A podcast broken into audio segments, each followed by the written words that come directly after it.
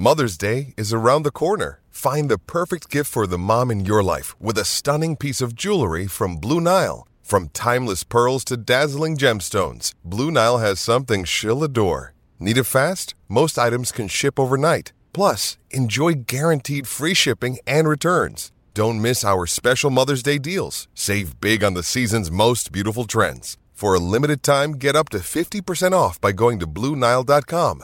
That's BlueNile.com. With Lucky Land slots, you can get lucky just about anywhere. Dearly beloved, we are gathered here today to. Has anyone seen the bride and groom? Sorry, sorry, we're here. We were getting lucky in the limo and we lost track of time. No, Lucky Land Casino, with cash prizes that add up quicker than a guest registry. In that case, I pronounce you lucky. Play for free at LuckyLandSlots.com. Daily bonuses are waiting. No purchase necessary. Void where prohibited by law. 18 plus. Terms and conditions apply. See website for details. With Lucky Land Slots, you can get lucky just about anywhere. This is your captain speaking. Uh, we've got clear runway and the weather's fine, but we're just going to circle up here a while and uh, get lucky. No, no, nothing like that. It's just these cash prizes add up quick. So I suggest you sit back, keep your tray table upright, and start getting lucky. Play for free at LuckyLandSlots.com. Are you feeling lucky? No purchase necessary. Void where prohibited by law. 18 plus terms and conditions apply. See website for details. Hello, it is Ryan, and we could all use an extra bright spot in our day, couldn't we? Just to make up for things like sitting in traffic, doing the dishes, counting your steps, you know, all the mundane stuff. That is why I'm such a big fan of Chumba Casino. Chumba Casino has all your favorite social casino style games that you can play for free anytime, anywhere with daily bonuses. That should brighten your day a little. Actually, a lot. So sign up now at chumbacasino.com. That's chumbacasino.com. No purchase necessary. VGW Group. Void were prohibited by law. See terms and conditions. 18 plus.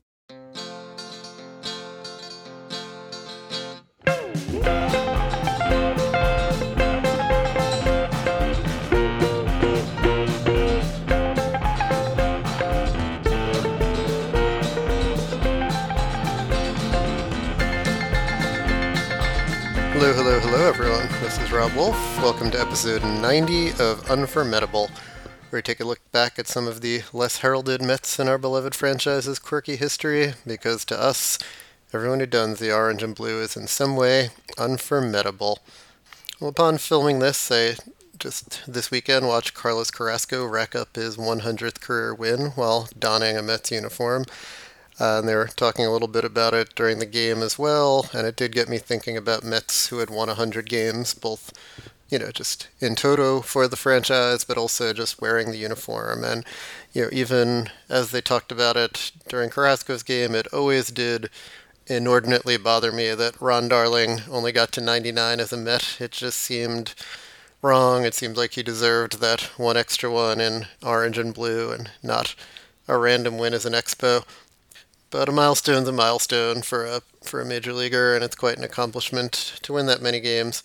Uh, unsurprisingly to me, I noticed that the fine writers and Met historians over at Faith and Fear in Flushing had an article about Mets who had won their hundredth as a Met. You know, of course, first mentioning the greats like Gooden, Seaver, and Koosman, who did it all. Uh, those who came close to getting all from zero, from one to 100 in a Met uniform, like Ronnie and Sid, and then went on to look at players like Cookie, who arrived here later in their careers and wound up earning 100 as a Met. I mean, I personally love Cookie, and I get the sense that most Met fans do. It's kind of hard not to like him as a person, everything he's gone through and overcome.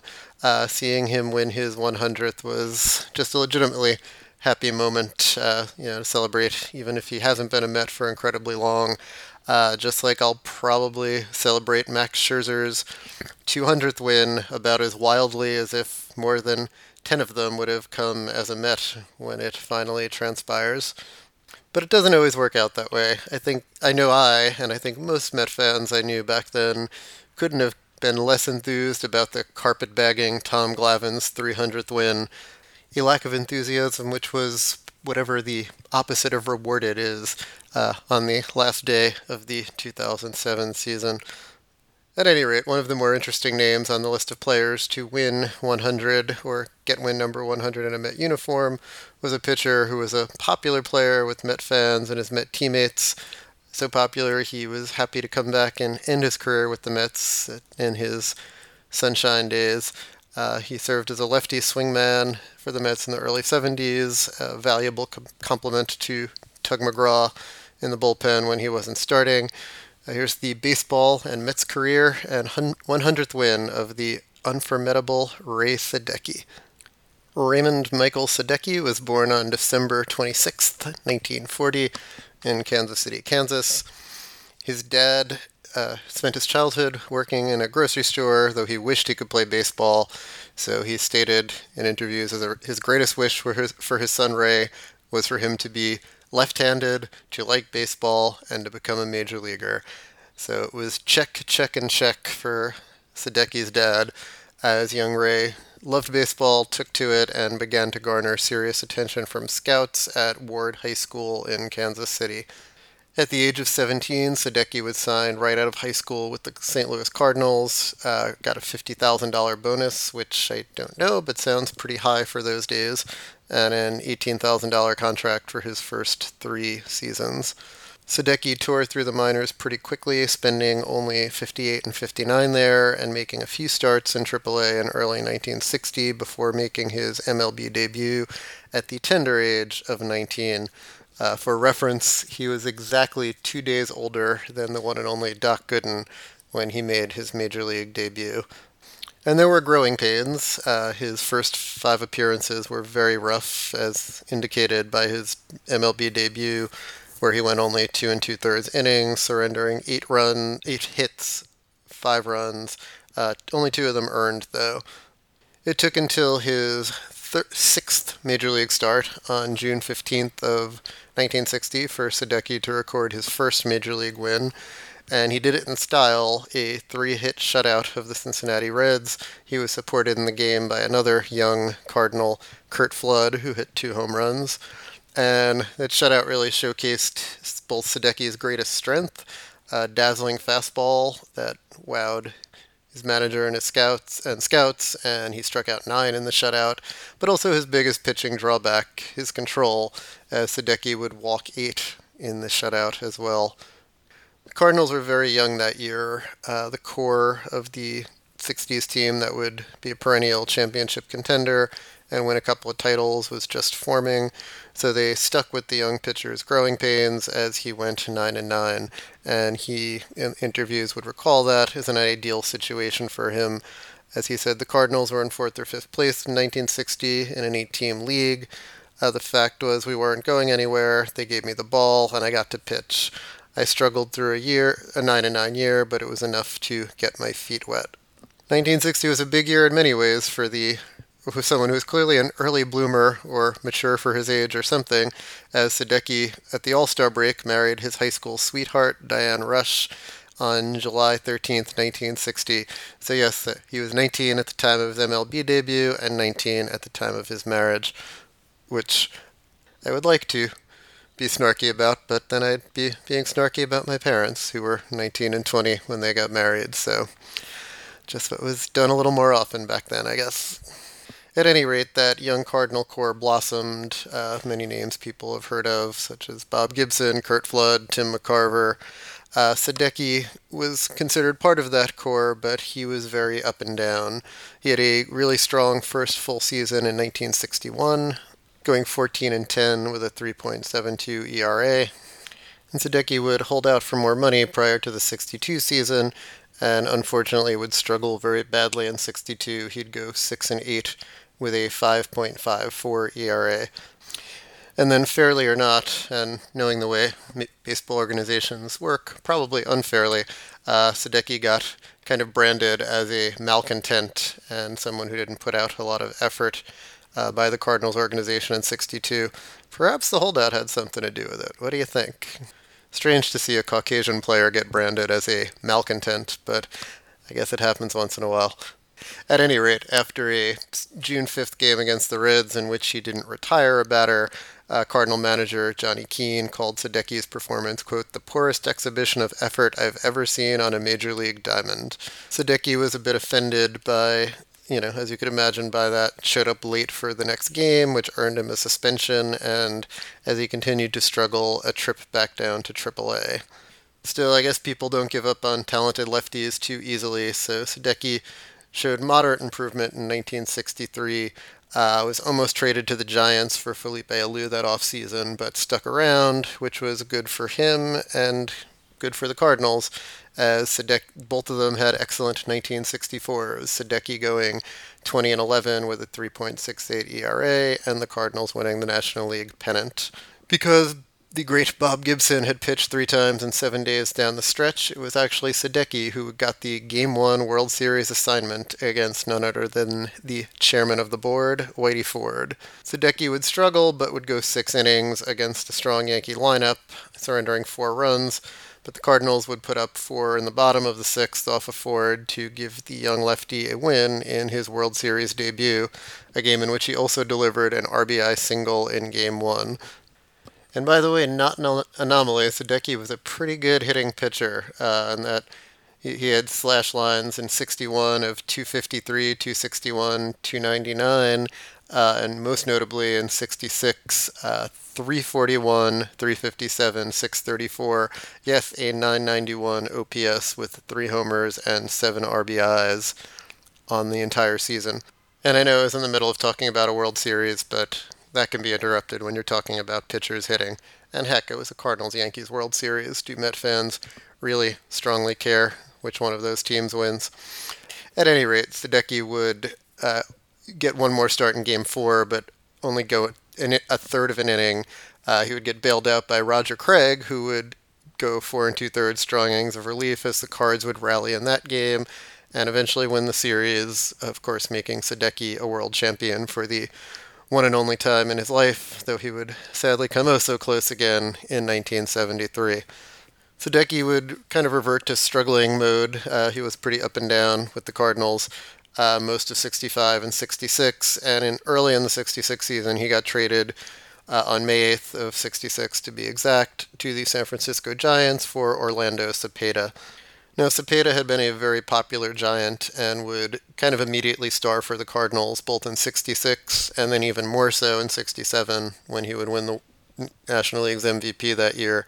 Uh, so when Sadecki struggled initially in San Francisco, going three and seven with a 5.40 ERA in that half season in '66 in San Francisco, kind of darkened uh, any kind of ended any hope I think he had of really fitting in or being popular with the Giants organization, or at least with the Giants fan base.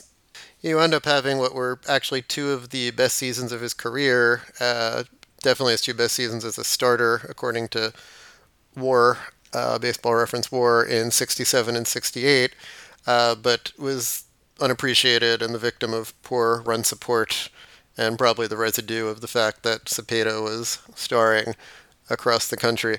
To wit, Sadecki went 12 and 18 in 1968, uh, though he had a 2.91 ERA and struck out a career high 206 in 253 and two thirds innings. Uh, he's even better than his numbers with a 2.34 FIP that year. And those 206 strikeouts were actually a Giants franchise record for a lefty that stood until Madison Bumgarner had 219 in 2014. Lucky Land Casino asking people what's the weirdest place you've gotten lucky? Lucky? In line at the deli, I guess? Aha, in my dentist's office. More than once, actually. Do I have to say? Yes, you do. In the car before my kids' PTA meeting. Really? Yes. Excuse me, what's the weirdest place you've gotten lucky? I never win and tell. Well, there you have it. You can get lucky anywhere playing at LuckyLandSlots.com. Play for free right now. Are you feeling lucky? No purchase necessary. Void where prohibited by law. 18 plus. Terms and conditions apply. See website for details.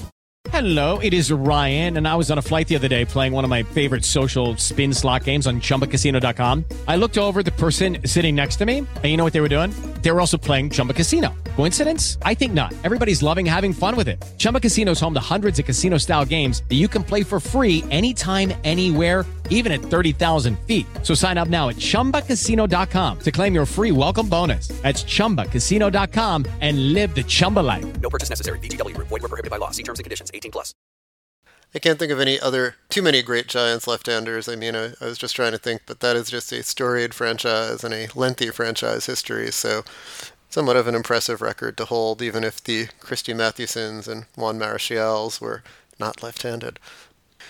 Sadecki would struggle again, though, in 1969 with the Giants, um, have some injury problems, and it was really the last season he'd start regularly, but he nevertheless would find a home, both as a spot starter slash bullpen arm, as well as figuratively find a home as a fan favorite and someone who seemed to mature into a veteran bullpen presence as opposed to the young malcontent he was once rumored to be in Flushing, Queens. As during the 69 offseason, the Giants would trade Sadecki along with Dave Marshall to the defending world champion New York Mets for Jim Gosger and Bob Heise. The Mets hoped that Sadecki would bolster their uh, bullpen, their pitching depth. Obviously, they, they were a defending champion that were based on strong young pitching, uh, pretty heavily from the right side, aside from Kooz. Uh, so he wasn't going to be a rotation mainstay necessarily. But as I guess was spoiled with the prelude to this podcast, he did arrive to, in New York with 99 career victories in tow. And Sadecki would make a couple of bullpen appearances for the 70 team before making a spot start on May 12th at Shea Stadium against Les Expos of Montreal and earning career victory number 100 with your typical quality start. Six innings, six hits, three runs, three walks, one strikeout. Excuse me, three walks, three strikeouts. But it would be enough in the Mets' victory, 8 4 victory over the Expos to get Sadecki his 100th career victory. Don Cardwell, who had won his 100th career game the previous season in a Met uniform as the fourth starter for the world champion Mets, pitched an inning and two thirds in relief before the man who would become Sadecki's longtime bullpen mate, Tug McGraw, would earn the save in Sadecki's 100th career win. The following year, 1971, would really be Sadecki's best major league season, at least by kind of advanced metrics. Uh, he wouldn't get to the 20 wins he'd get to with the powerful Cardinals team in 64, uh, but the veteran would appear in 34 games, starting 20 uh, pitching 166 innings, uh, going 7 and 7 with a 2.92 ERA and a career high 3.2 WAR, according to Baseball Reference. Ah, crap! I missed one. His actual second season in 1961, uh, he had a WAR of four. Uh, 222 innings in his second season.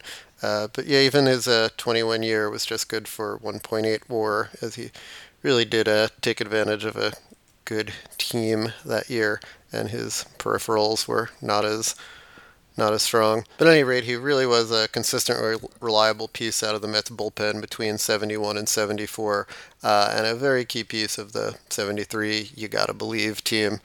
Between 71 and 74, uh, Sadecki never had an ERA higher than 3.41 uh, through over 100 innings in three of those four seasons and was truly considered a you know beloved teammate, bullpen mentor, veteran presence guy, etc. While Sadecki would not appear in the 1973 NLCS against the Reds, he would make four huge appearances in the Mets' 1973 seven-game World Series defeat to the Oakland A's. In game two, with the Mets already trailing the series one game to none, uh, the A's got to Jerry Koosman early. Uh, they had a 3 2 lead in the top of the third inning uh, and loaded the bases against Koosman with one out in the third. Uh, Sadecki came on and got out of a bases loaded jam, retiring two batters in the bottom of the third and pitching a 1 2 3 fourth, kind of holding down the fort uh, striking out three in an inning and a two thirds perfect uh, relief, uh, keeping the Mets in a game that they would ultimately win 10 7 in 12 innings. Sadecki also pitched the ninth in Game 4, earning a save. He got a save in Game 4 of the World Series, uh, though he had only one uh, in his regular season Mets career. Uh, if I'm reading it right, though, I, I, guess you could set up your own save situation back then, because Sadecki came into a 6 1 game in the top of the ninth and loaded the bases before striking out Bert Campaneris to end it. uh, preserving the Mets' 6 1 lead and knotting the series back up at two games again. Sadecki would surrender his only run of the World Series in four and two thirds innings in Game 7 of the series. Uh, he would come on in the bottom of the fifth with the Mets down 4 0 and surrender a run on a pair of singles, allowing the A's to extend their lead to 5 0. The Mets would get no closer to 5 2 as they would fall just short in their attempt at winning a second World Series in five years and interrupting the A's dynasty. Sadecki would continue to be a useful piece for the Mets in 74. Uh, Yogi Berra would kind of ping ponging back and forth between the pen and starting. Uh, Tug McGraw struggled mightily in the first half of 74, so Sadecki went to the bullpen. And then later in the year, uh, Sadecki, both George Stone and Craig Swan went on the DL with arm problems. And after being in the bullpen for virtually the whole year, Sadecki would respond uh, with his first two starts in uh, months. Well, he had one start August 1st in game two of a doubleheader, uh, but just his fourth start of the entire year, he would respond by throwing a complete game five hit shutout against the Braves on August 25th of 1974, uh, a 1 0 victory in which he outdueled Phil Niekro. Uh, and he'd back that up with a second straight complete game uh, 4-2 victory over the Braves on August 30th. Let me look at the box score. No, against Buzz Capra this time, not against Knucksie. Fact, he'd win four straight games uh, as a starter uh, before getting bombed in a start on September 14th. Uh, then throwing eight innings in a no decision on September 20th of 1974 against the Pirates, a game the Mets would lose uh, 4 3. Sadecki was actually in line for the win. Mets were up 3 1 going into the bottom of the ninth. He walked Art Howe to lead off, and then Tug McGraw came in and blew the save, uh, costing Sadecki a win in what would ultimately be his final appearance in his first tenure as a New York Met. Despite all that value and flexibility in the 74 offseason, the Mets would trade the popular Sadecki uh, back to his original team, the Cardinals, in exchange for Joe Torre. Uh, the Mets, uh, as I've covered in a previous Unformidable, uh, Yogi in particular, uh, was in love with Rand- young Randy Tate, another prospect called Hank Webb, and the Mets thought Sadecki was expendable and could use Torre's aging veteran bat. and Sadecki was happy as he could be closer to his family. But this would kind of begin the journeyman phase of Sadecki's career he he was with St. Louis in '75. It was kind of an up and down season. Uh, only, but Sadecki would only have eight appearances with the Cardinals, uh, and he would actually get traded twice in the middle of the '75 season, from the Cardinals to the Braves, and then in September from the Braves to the Kansas City Royals. Uh, so three teams in 75 for Sadecki before spending 76 with the Milwaukee Brewers. The Brewers released Sadecki at the conclusion of the 76 season, and he requested and received a spring training invitation from his former team, the Mets. Uh, they were looking for a left-handed specialist in the bullpen, and Sadecki was still very popular in the New York clubhouse, uh, so his former teammates were happy to have him back, although it was sadly a brief reunion. Sadecki would make four final appearances in a Met uniform making his final major league appearance on April 23rd, 1977, against the Pirates. Uh, he would uh, take the loss. He would come into a 5 5 game in the top of the ninth and surrender a triple to Omar Moreno. Uh, he would almost pitch out of it, getting a pop fly and a ground out before Al Oliver delivered a two out RBI single to break the 5 5 tie. Uh, the Mets would get a rally going against the Pirates' Goose Gossage in the bottom of the ninth, but couldn't get Sadecki off the hook. And so on April 23, 1977, in front of a reported attendance of 9,040 people at Shea Stadium, uh, Ray Sadecki made what would be his final Major League Baseball appearance. As Sadecki said of his last major league season, at the end, the end of his career, I was cheap help for the Mets, $25,000, and by the time the Mets released me, I didn't even try to find something else. My arm was healthy, but I was done. I said goodbye, and I had no gripes. For his Major League Baseball career, Sadecki had a record of 135 and 131, uh, 3.78 ERA. He pitched 20, 2,500 and one third major league innings, uh, walked 922, struck out 1,614, surrendered 2,456 hits. Uh, so 3.78 ERA, 1.351 whip. Uh, he appeared in 563 games, 328 of those were starts. Uh, he only recorded seven career saves. He was more of a long man, middle reliever.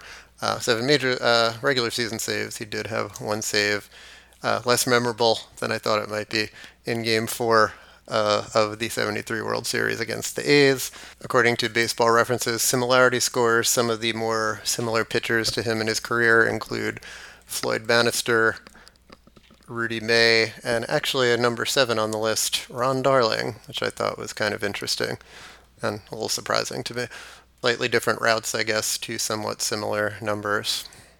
Sadecki was out of baseball and just working for an office supply company for about 13 years until he became a minor league coach and instructor in both the Cubs and Giants organization in the early 90s. Uh, left the Giants uh, after the baseball strike in 94 and kind of went back into, I'm just going to call it private life, I guess, uh, non baseball life. Uh, he had a son who played baseball at Vanderbilt and made it up to AAA in the Rangers organization, but didn't quite make the majors, uh, as well as a daughter. Um, he divorced in 1990 and sadly passed away on November 17, 2014, at the age of 73 from complications of blood cancer. Popular with Met fans uh, for his flexibility and his effectiveness out of the bullpen, very popular with his teammates, where he overcame uh, an early and perhaps undeserved reputation as a malcontent to be a beloved bullpen veteran presence, and with some memorable personal milestones and World Series moments for the New York Mets, Ray Sadecki, truly unformidable. Thank you for listening to Unformidable. Please go to AmazingAvenue.com for more Mets related content. Follow us on all of your social medias. And you can find this podcast and all of Amazing Avenue's truly amazing pods wherever you get pod- your podcasts. Original music by Bunga. I'm on Twitter at WolfRR, and the show is at Unformidable. Thank you, and as always, let's go Mets.